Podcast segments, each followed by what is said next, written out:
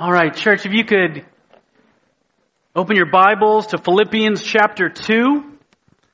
Philippians chapter 2. If you're visiting with us, we are currently in a series where we are seeking to discover through God's Word what it means to be in gospel community with one another as the body of Christ.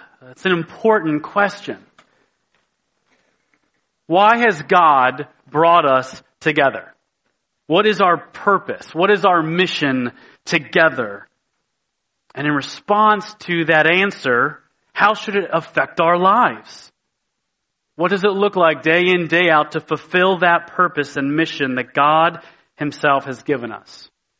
Over the past few Sundays, we've seen that one of the aspects of gospel community is evangelism. The body of Christ is to go towards the lost in various ways, sharing the gospel with them that by God's grace and power, they might be saved and added into the body, just like we have been.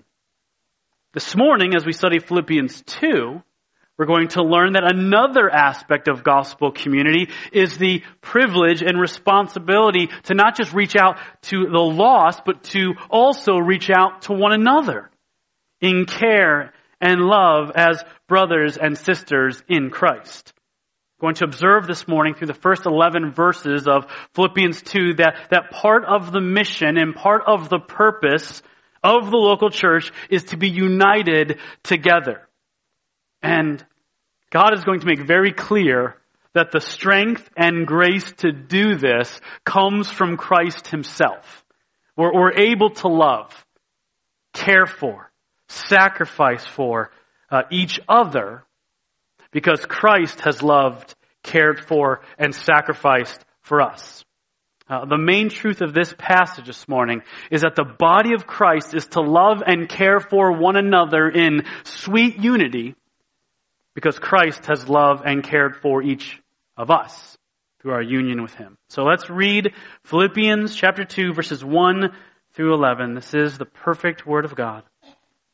So, if there is any encouragement in Christ, any comfort from love, any participation in the Spirit, any affection and sympathy, complete my joy by being of the same mind, having the same love, being in full accord and of one mind. Do nothing from selfish ambition or conceit, but in humility count others more significant than yourselves. Let each of you look not only to his own interests, but also to the interest of others. Have this mind, mind among yourselves, which is yours in Christ Jesus, who though he was in the form of God, did not count equality with God a thing to be grasped but emptied himself by taking the form of a servant, being born in the likeness of men, and being found in human form, he humbled himself by becoming obedient to the point of death, even death on a cross. Therefore, God has highly exalted him and bestowed on him the name that is above every name, so that at the name of Jesus, every knee should bow in heaven and on earth and under the earth, and every tongue confess that Jesus Christ is Lord to the glory of God the Father. Lord, we pray that you would bless the preaching of your word, that we would not be unchanged by it, but that we would be affected deeply for our good, for the lost good, and for your glory. Amen. Three points this morning to structure our time. And the first is the call for unity. The call for unity. The apostle Paul is the author of the book of Philippians through the inspiration of the Holy Spirit, and He is deeply desirous that there be unity and love within the body of Christ. In chapter 1, after talking about His love for them, His gratefulness for their partnership in the gospel, in how God was actually using his persecution in the prison to advance the gospel among the soldiers. He begins to focus his attention, he begins to focus our attention on the call for us as brothers and sisters in Christ to love and care for one another. And while this is, of course, a mindset we should have towards all Christians, May we observe that the context of this section of scripture is in the local church. God has sovereignly placed the Christians in Philippi in this church. And He's calling them to specifically care for one another. And God, in His sovereignty, has placed you and I in this church. And we're called by God to care for one another. Uh, it's, it's right to have a love for other Christians, no matter uh, what church they are a part of. And yet, at the same time, we should feel a unique sense of love, a unique sense of responsibility to those who are a part of the local body that God has placed us in. And Paul speaks about this in verse 27 of chapter 1. Look, just glance up there for a moment with me. It says in verse 27, chapter 1, only let your manner of life be worthy of the gospel of Christ, so that whether I come and see you or am absent, I may hear of you that you are standing firm in one spirit with one mind, striving side by side for the faith of the gospel. Let your manner of life be worthy of the gospel of Christ. Let the way you live your life daily, monthly, yearly be in sweet response to the gospel of grace that has come to you. You've been saved. You've been rescued from sin. You've been given eternal life. You are no longer an enemy of the king, but by his grace, God has made you a citizen of the kingdom of heaven. Live your daily life in joyful worship to God in light of these gospel realities. Pastor and author John MacArthur states it this way, in light of being a Christian, live like a Christian. Simple enough. In light of being a Christian, live like a Christian. Be, seek to, to live worthy of the gospel of grace. It doesn't mean earn it. It means respond joyfully in response. And one of the aspects that God's Word says that we, plural, do this is by standing together firm in one spirit with one mind together. I, I love this phrase, striving side by side for the faith of the gospel. What a, what a beautifully visual statement.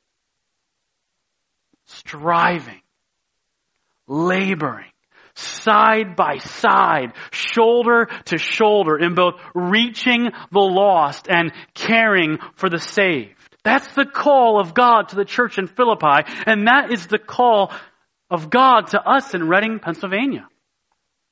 And I think it's super important for us to understand unity, unity as biblically defined is more than simply the absence of arguing and divisiveness. It's more than that. It's more than just we're not at each other's throats.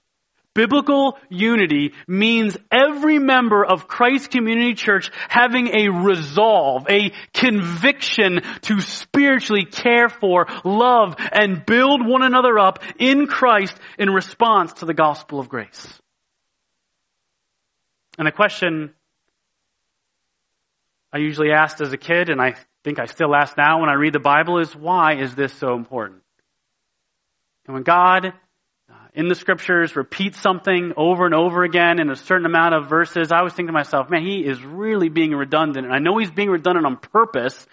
He, he wants us to be highlighting something. And I was thinking to myself, why is it so important for us to be united? And the answer is that everyone is blessed. Everyone is blessed when a church loves God, loves His Word, loves each other. Literally, everyone is blessed. Think about it with me. I'm just going to rattle off four different ways. So we're under point one still, but four different ways where, that, that people are blessed when we as a church are loving one another, striving side by side for the gospel. One, God is glorified, right? We were a mess and look what is happening. There is a group of people that are caring for one another, loving one another, considering others more important than themselves. They're helping each other to heaven. That, that glorifies God because God did that. We're, we're trophies of His grace. Look at what He's done. Look at His power. Look at His glory. And so God is glorified. Two, it gives evidence of the power of the gospel. You would not have done that before. You wouldn't have that heart. You wouldn't have that desire to think of others. So, so it, it, it gives evidence of, of the power of the gospel. Three, it, it brings spiritual health to the church because we will be helping each other to grow in the grace and knowledge of our Lord. You know, church, it can't just be the pastors caring for the body of Christ. We all must be caring for one another. So we will grow in health as we're caring for one another, as we give each other a word in due season, as we pray for one another. So God is glorified. He gives evidence of the power of the gospel. It brings spiritual health to us and it's a light to the world. It shows them something that they don't see anywhere else. Everyone is blessed when we pursue unity together. Everyone is blessed when we are loving one, one each, loving one another well. The book of Acts is a picture of what happens when the local church moves together in unity. It, it will cost us. It will cost you to care for one another. And yet the payoff is that the church is well cared for and the gospel advances. If you have time this week, read Acts 4 and you see this is what happens. On the flip side, Paul knows, and many of us know from experience, that where there is not unity in Christ, where there is not unity in loving one another, there's often bad fruit. God is not glorified in people's actions. Christians are hurt and not cared for. The church walking in disunity looks very similar to the world, pushing the lost away instead of attracting them. Our care or lack of care for one another has far reaching implications. And we all need to take this to the Lord. It's not something, even though as pastors, we want to be uh, consistent in our prayer and thinking about this, thinking about how can we grow in this, but it, it can't just be a burden the pastors have. It's got to be a burden we as a church have. We collectively say, Oh God, give us grace to grow in loving each other well. And we see in verse 1, Paul, and again, ultimately God, grounds this unity in our relationship with God.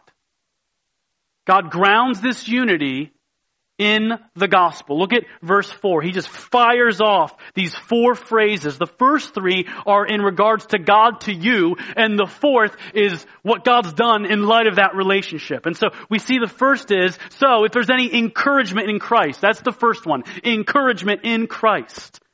If there is any encouragement in Christ, this speaks to our union with Christ you're a Christian, you and I are united to Christ. When the Father sees you, He sees Christ. And that's a really good thing because that means all of Christ's benefits are yours.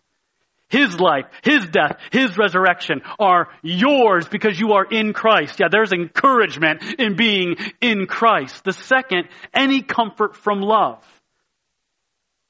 As we saw in the passage last week, God deeply loves those he saves.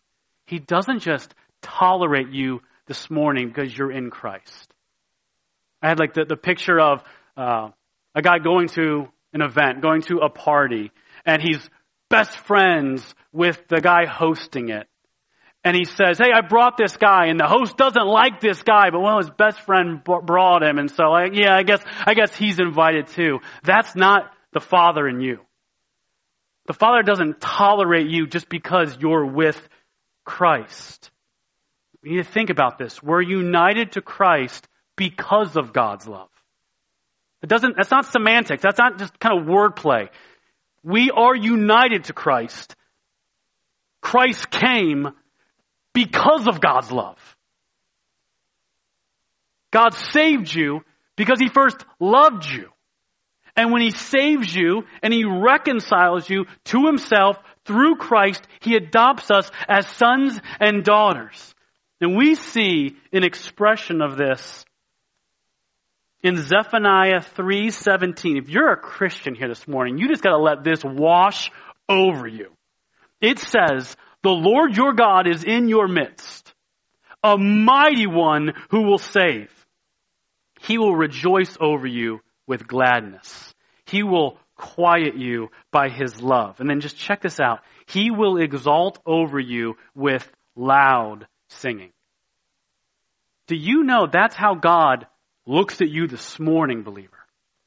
I love that God is both powerful and loving. He's not one or the other. He's both. He's mighty to save. And then just boom, turns. He will rejoice over you with gladness. He will quiet you by his love. Is that not just, for me, the imagery of a mom with her child? Just tenderly loving them, caring for them, singing over them. God sings over you this morning, believer. Any comfort and love? Yes, much comfort and love. Third phrase, any participation or fellowship in the Spirit. God does not just save us and then leave us. He, he tells us uh, that once He begins that relationship, once we are reconciled to Him, He will never leave us.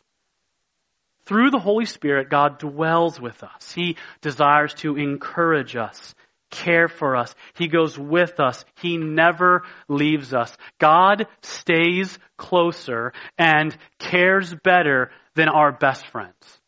Our best friends are a gift to us, but they cannot get as close as God can. And they don't love as good as God can. Singles, what you have in God this morning is better than any husband or wife. Marriage is a gift. My wife is a gift. She's not better than God. It's not wrong to desire marriage, but you're not going to get something better than what you already have in God. And then the fourth statement is in regards to us and the change that occurs in our salvation. Any affection and sympathy. That's, that's what occurs in the Christian in light of that relationship. We've been given new hearts. And these hearts increasingly love God and they love others. Like Tom said, we still have sin, we still have that flesh, but we've got a new heart. And by the Spirit, because we're no longer enslaved to sin, there is now a heart of compassion flowing and growing, full of tender mercy. And so what Paul's saying here in these phrases is, if you have that, if, if any of you have encouragement in Christ, any comfort from love, any participation in the Spirit, any, um, any affection and sympathy, complete my joy by being of the same mind, having the same love, being in full accord and of one mind. What he's saying is, if you have these things, which you do if you're a Christian, then respond by loving one another. Paul's reminding us of the gospel before he tells us what it means to live in light of the gospel. God does this again and again and, again in the New Testament. If you start looking for it, you really do see it. It's just there over and over and over again. God doesn't launch first in the commands. He, he does tell us this is what it means to be a Christian. He does give us commands as Christians. But it's always on the foundation of the gospel. He wants us to know that our love for the church flows out of His love for us. Just as God has united Himself in a relationship to us, we are to enter into gospel relationships with one another. We are called, Christ Community Church, to love each other, to forgive one another, to be patient with one another, to sacrifice for one another, but only as an overflow and in response to how God has loved, cared for, been patient with, and forgiven us. It's important to see the gospel at the foundation of this command. It's, it's an act of worship. It's an, it's an act of response. So it's good for us to see this as built on the gospel of grace and it's also important for us to see that this is a call to unity from our Lord Himself. God is the ultimate writer of Scripture, and the New Testament is filled with passages that exist to help Christians to understand this is how we are to live in gospel community. This is what it means to be together. This is how I want you to love each other and treat each other. And I say this graciously. These aren't suggestions for us to embrace or dismiss. We live in a culture of choice, and that's not an inherently bad thing, but we live in a culture of choice, and so it's tempting then to see the New Testament as a, a book of choices. Tempting when it comes to our participation in the body to think that God is is throwing out options for us. But what he's not doing here is giving you options. He's saying, this is what I want my body that I've formed, that I've created by the blood of Christ to look like. This is, what, this is how I want you to live. This is how I want you to treat each other. We can't look at it and, and, and think that he's saying, well, church, you know, if you want to be involved in the body of Christ, if you want to participate in gospel community, if you want to help one another, that'd be great. But, you know, if you're too busy and other things are more important, that's fine too. It's not what he's saying here. God is gracious, so gracious. He is loving and patient with his children. But passages like Philippians 2 are commands for us to apply. Jesus in love led the original disciples teaching and instructing them. And through his word and spirit, he continues to teach and instruct his disciples in 2016. That's what his word is. the word and the spirit, God is leading us. He's instructing us. What it means to live life together. To be on mission with purpose. And again, I, I, say it graciously, but I want to be faithful to put the word in front of you. This passage, verses 1 and 2 of Philippians 2, it, it blows the lid off the argument that you can love God but not His church. I, I don't even sometimes know how that can be something a Christian can discuss and think is possible. That you can be doing well with the Lord, but desire to have nothing to do with His body.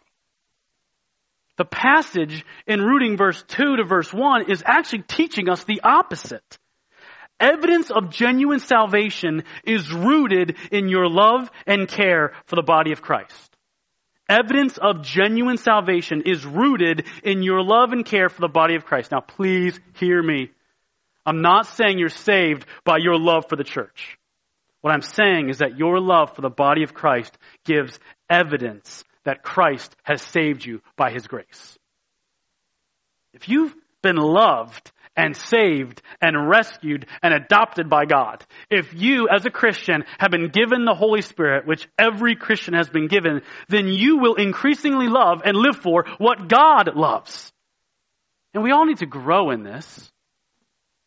I need to grow in my love for you. I need to to grow my love, to, to, sacrifice for you, to serve you. But there should be something in a Christian's heart, in their mind, in their soul of, I love the body of Christ. I want to care well for them. I want to play my part in encouraging them and praying for them. As a Christian, being committed to the body of Christ, it's not an optional decision. It's a gospel command to be obeyed. As a church, we're called to be pursuing the same mind and having the same love and being of one accord. To be of the same mind. What does that mean? Okay, we're called to be of the same mind as Christ Community Church. What does that mean?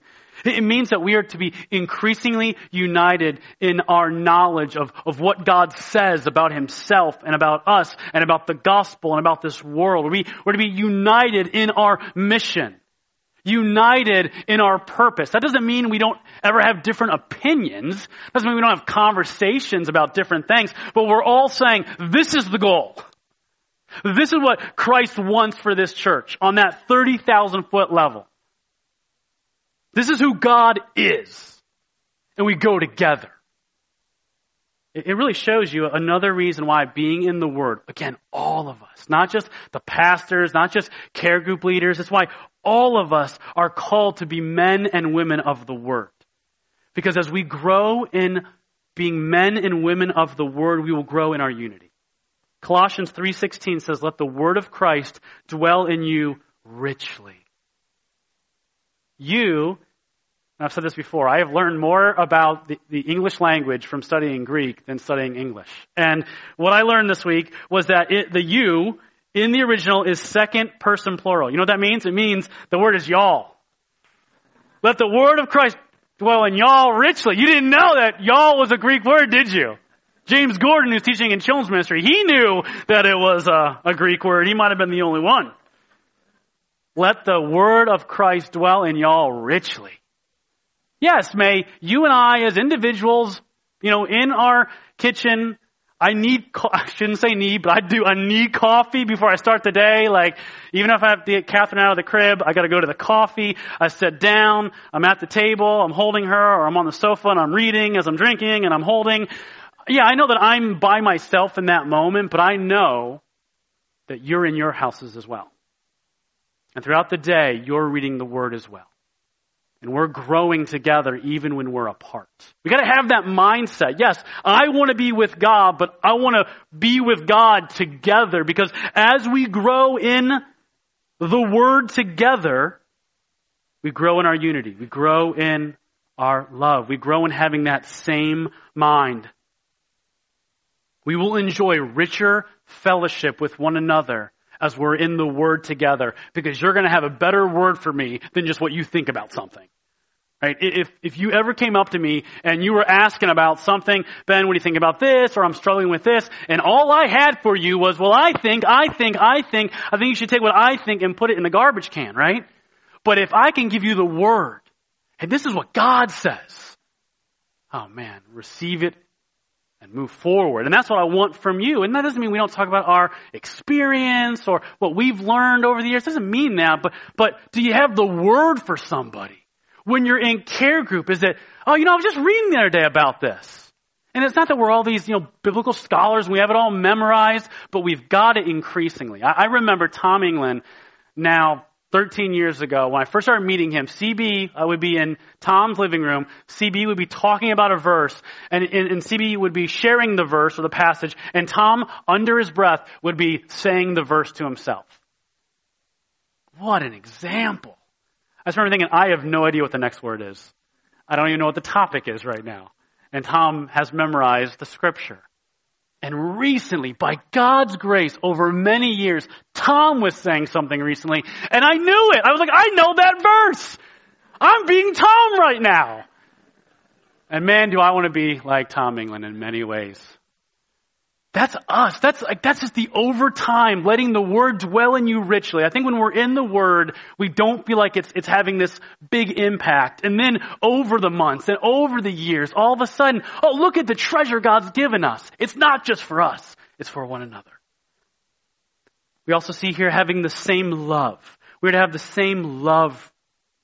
It's, it's simple, isn't it? To, to love each other, it's costly, but to love each other well just by God's grace, in light of the gospel, full of patience, full of kindness, full of gentleness, forbearance, because we're a bunch of sinners, saved sinners, but sinners. And I'm going to sin against you, and you're going to sin against me, and we're going to say, this is why God came. But to say, this is why God came. When, when someone's imperfect with you, giving them what you've received. You know, God has forgiven me of so much. I can love them. I can forgive them. Talking to a brother yesterday, just bitterness, it only hurts you. Right? You think when you're bitter, like you're making someone pay, you're only making yourself pay. When I love, I'm freed of that bitterness. When I love you, no matter how you're treating me, I'm freed from what goes on in here and I can worship the Lord and give you a tangible expression of the gospel same love. And, and, we do. We do love one another. Romans 12:10 says, "Be devoted to one another in brotherly affection." That's what we're called to be. We're called to be devoted to one another in brotherly affection. You are to treat each other. I'm to treat you. You're to treat me as, as brothers and sisters because that's what we are. We're family. The church should be a priority because God calls us to be devoted to one another and we see there in full accord that that is a great phrase. It's, it, it means like united souls. We're, we're individual souls, Our, we have individual relationship with the Lord, and yet, in that 1 Corinthians 12 way, there's many parts, there's one body. We're not to be a fragmented group. We're not to be a group just doing our, our, own thing all over the place. And we'll come together occasionally to socialize, but then we kind of go back to doing our own thing. No, we're, we're called to be together, to be single-minded in our focus, that, that shoulder to shoulder. I started watching a show on Netflix called Fixer Upper. You ever seen this show? If you don't, if you don't know, basically, the, this husband and wife uh, help people find homes that need fixed up and they usually are pretty nasty. And I, I think the audience wants the nastiest one because then the the the, uh, the, the renovations are that much more spectacular. Uh, but they pick a home and they have the plan, and then they do the big reveal. And I, I was thinking about uh, once they pick the home and they're they're renovating, there's just a beehive of activity. They're just, everybody's all over the place. And of course, in these shows, like, the, oh no, the chimney, it wasn't where we thought it was going to be. And so, or, you know, it's a $3,000 thing or 600 you know, there's always some kind of, oh no, what's going to happen? Are we going to get it finished on time? Um, but there's just this beehive of activity. And what I love is that you see that not everyone's doing the same thing.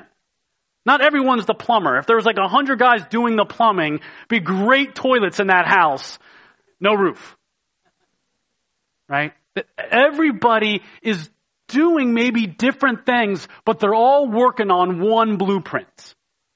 It would be chaos if they were all doing different things and all looking, well, this is how I think this house should get built. There'd be like 10 different versions, like based on the room you're in, different versions of what, what it was supposed to be. No, they're all doing maybe different things, but there's one purpose, one mind, one blueprint. That's the church. We're not all called to do the same things. But we're all called to have that one mind. This is where we're going. This is what by God's grace we're building. This is what we're about. So one, do we even know what that is?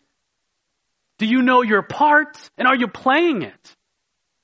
You know, if the plumber was just sitting in a little chair in the show, a little, little drink, a little umbrella, right, the head guy would be like, what are you doing right now? Ah, I see these other guys. Well, yeah, these other guys, but your part, the part you play. That's the church. We all have a part to play. God gives all of us gifts. They're different gifts, but He gives all of us gifts. And we get to. We get to use them for the glory of God and for the good of the church and the good of the lost. Point number two, the description of unity. Verses three and four help us to understand that unity, that that unity in the body of Christ, it is countercultural. It is just, it is different than how all the other people who are unbelievers are living their life. And you and I just have to get comfortable that our lives are going to look different than our neighbors. Our lives are going to look different than our coworkers who aren't believers. Because we've been called to something together. And we've been given new hearts.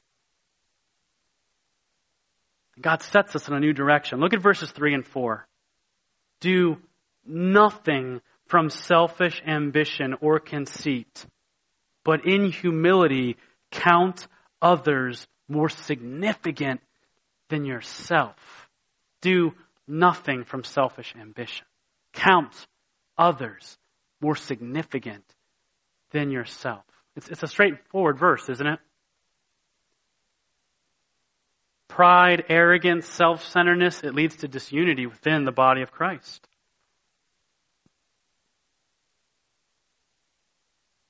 Humility produces unity. Humility produces love. Humility produces care. As John MacArthur again succinctly states it, unity is born out of humility. Unity is born out of humility. And that makes sense. If, if we are humble, if Christ Community Church, by the grace of God, would be known as humble. Think about it. We just, and you guys are doing this. We are doing this, but we need God's grace to continue to do this. Well, we'll think about others. We'll think about their needs, their desires, their trials, their burdens, and, and how we can be a blessing to them instead of focused only on ourselves. The opposite of humility is, is that selfish ambition. And I, I think this is one of the greatest temptations we face in our American culture today. We live in a culture that consistently teaches us it is all about us.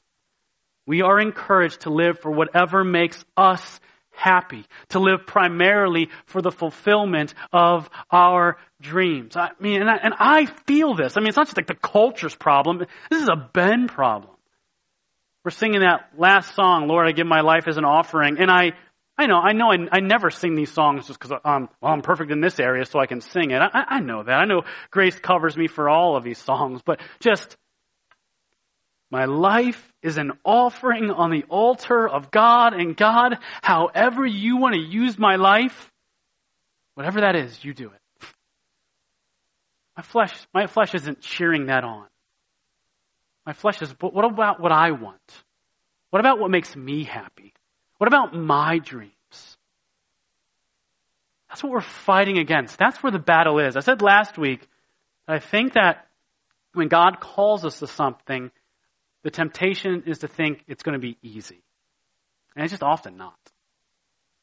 Doing nothing from selfish ambition, choosing to count others more significant than ourselves. We need the grace of God for this. Even as Christians, we can be concerned only with our spiritual health, not considering others. Just this will lead you to not share the gospel, right? If it's all about you, it's, well, I'm, I'm saved. And I'll pray that God brings someone into their life.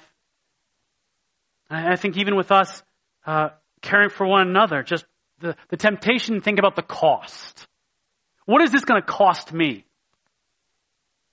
The cost of loving others, serving others, sacrificing for others. It's going to cost me. It's going to cost me time. It's going to cost me investment. It's going to cost me emotionally as I, I roll up my sleeves and get into their problems. I got my own problems. To, to step into other people's problems?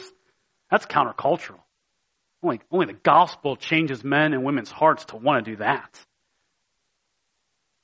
I, I think if we were honest, it even tempts us when we think about moving towards the church with different events. Just what am I going to get out of this? How will this benefit me and that's not wrong to think about how it could benefit you, but it can't be only that. We, we have to have a mindset of how can I go and be a blessing to others?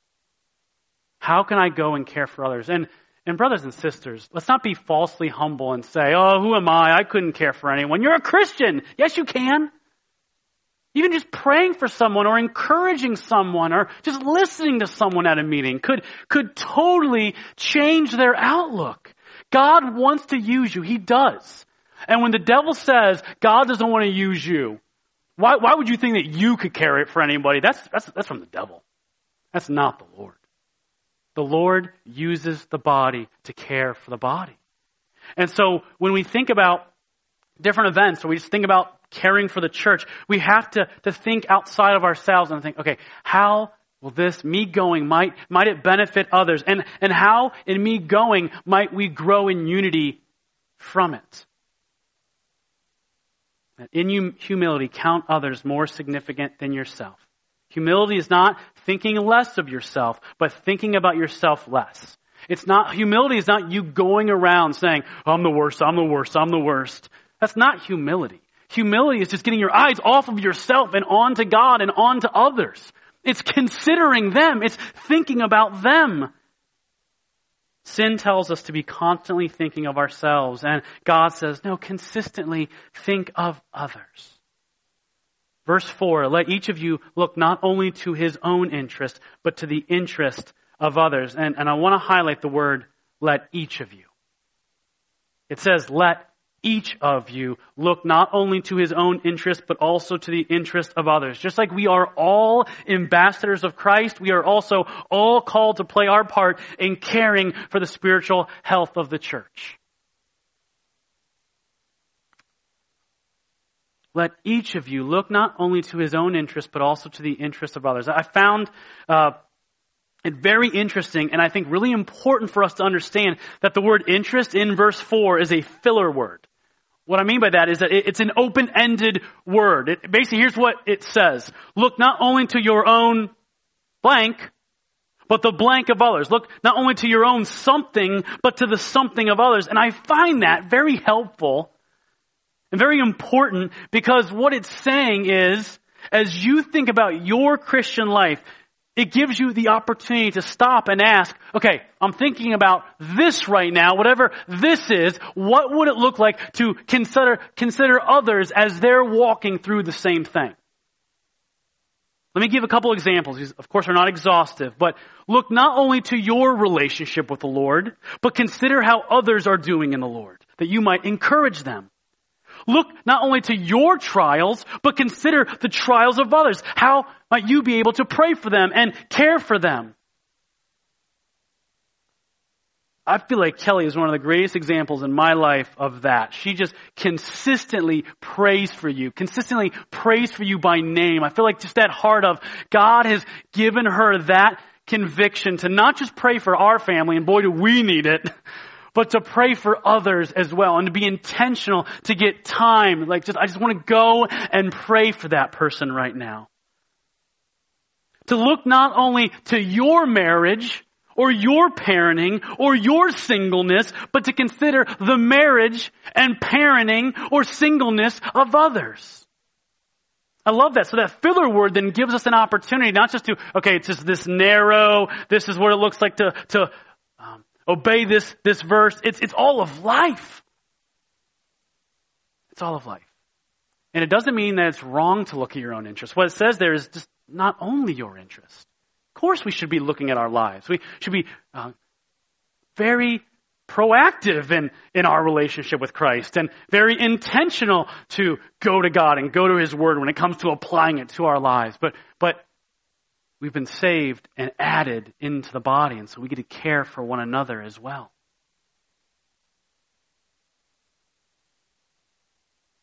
And so here's the really, really simple, obvious question. What does it look like for you to apply this passage? This is a passage, this is a truth that should just be constantly in front of me all the time. Daily, weekly, monthly, just, God, what does it mean to be of one mind and one heart with the church that God you've placed me in? What, what does it mean right now to count others more significant than myself? The world should take notice, right? Like the world should be able to see something different. Your unbelieving friends should be just perplexed by your love for your church. Our children should take notice. I, I just try to do that, especially as my older two, so we have four, my older two get older, just what do you see as you look at dad? Would you say that dad loves Christ Community Church? Would you say, I was asking them, I asked them last week before the message on evangelism, would you say that you've seen dad share the gospel? I don't mean when he gets up on the platform on a Sunday morning or crossfire. Do you see me engaging our neighbors with the gospel? What do you see? And I'm not going to get condemned over that. I, I, want, I want their, I want their eyes on me. I want to, I want to grow. And that's how it was for my mom and dad. There was no doubt that my parents loved the church. I never had to wonder, do, do my parents love the church that I grew up in? They did. I, and, I, and I could give you numerous reasons. And they love this church. Watching them come early and stay late for summer explosion, they don't have to do that. There's, you don't have any kids in it anymore. So, do we have a love for it, and does it impact our lives? And it can be different things. It's not a one size fits all. But do I go to God and say, God, my life's not my own, and you've added me into this body. What does it mean to be devoted to these people? It can be something so small. And yet, those small things added up are glorious. Those small things by themselves are glorious. The call to unity and others' focus should just, it should affect our time, our money, our calendar, our passions. Point number three as we close, and oh, what a glorious place to close. The grounds of our unity. the grounds of our unity. We, we see the gospel at the beginning of this passage. We see the gospel at the end of this passage. Just look at verse 6. just, it's incredible. It's, this is amazing truth. So verse, verse 5, have this mind among yourselves, which is yours in Christ Jesus, who though, so now we're talking about Jesus, who though he was in the form of God, did not count equality with God a thing to be grasped, but emptied himself by taking the form of a servant, being born in the likeness of men, and being found in human form, he humbled himself by becoming obedient to the point of death, even death on a cross. May we never, ever hear about this Jesus doing this and be unaffected. May we never able to read something like this. Oh yeah, Jesus came to earth and he lived a perfect life and he died on the cross. Jesus is and has ever been God. He was in the form of God. That means that both outwardly and inwardly, He's God. He deserves all the glory for being God. And yet, he did not count equality with God a thing to be grasped. What he's saying there, what it's saying there is that God deserved all the glory, all the praise that was coming to him for all eternity in heaven, and he didn't demand it. He didn't say, you will always treat me like this. I will never surrender my glory. He did not count what he deserved as necessary. He did not count it as a thing to be grasped, but he emptied himself by taking the form of a servant. Now, it's important to understand, emptied himself doesn't mean he became not God or less God. Wherever we see that in the New Testament, it always means to deprive someone or something of its proper place. Jesus came still fully God, but he emptied himself of that glory. He, he concealed it. He hid it for a time. He surrendered the glory he was receiving in heaven to be treated on earth in a far, far different way. He took the form of a servant. So Jesus, the one who is fully God, took the form of a servant being born in the likeness of men and being bound in human form, he humbled himself. Look at all of the action words of Jesus here. He did not count count equality a thing to be grasped. He, he emptied himself. He took the form of a servant. It's so important in scripture to hold the truths together. Did God send Jesus? Did the Father send Jesus because he loves you? Yes. Did Jesus go willingly because Jesus loves you? Yes. It wasn't God loved you, the Father loved you, and, and God the Son said, all right, if I have to. God the Son willingly emptied himself. He willingly surrendered. He willingly and obediently became a servant in love for us and love and obedience to God the Father. So that alone is incredible. That God become fully man. That alone is incredible, and yet it doesn't stop there. He dies. The Son dies. Again, right? That's still incredible, and yet, even death on a cross. Jesus died the death of a criminal because he died your death. You were the criminal on the cross, and he was in your place. That we might be forgiven if, you, if you've not repented of your sin, if you are in your sin this morning, look at this and allow your eyes by the grace of God to be open. Ask God, open my eyes to see the glory of this God. That God would come to earth to rescue you. What it says in scripture is that if we repent of our sin and trust in this God man, we can be saved. He, he died on the cross to take our punishment to take our record of debt. And then in verse 9, he did not stay dead. Therefore, God has highly exalted him and bestowed on him the name that is above every name, so that at the name of Jesus, every knee should bow in heaven and on earth and under the earth, and every tongue confess that Jesus Christ is Lord to the glory of God the Father. And, and so we see two things as we close. One, God calls us to do what He has already been an example of. God has been the greatest example of what He calls you and I to do in being devoted to one another. God is the greatest act, is the greatest example of humility in, in, in His action of coming to earth. Whatever God calls us to in sacrificing for one another, in loving one another, whatever it is for, for your life to go up on the altar, it is nothing in comparison to God who was being worshiped forever to come to earth, to be a servant, to die on the cross for sins. So that's not to make you feel bad. That's to say, we get to follow in our Savior's footsteps.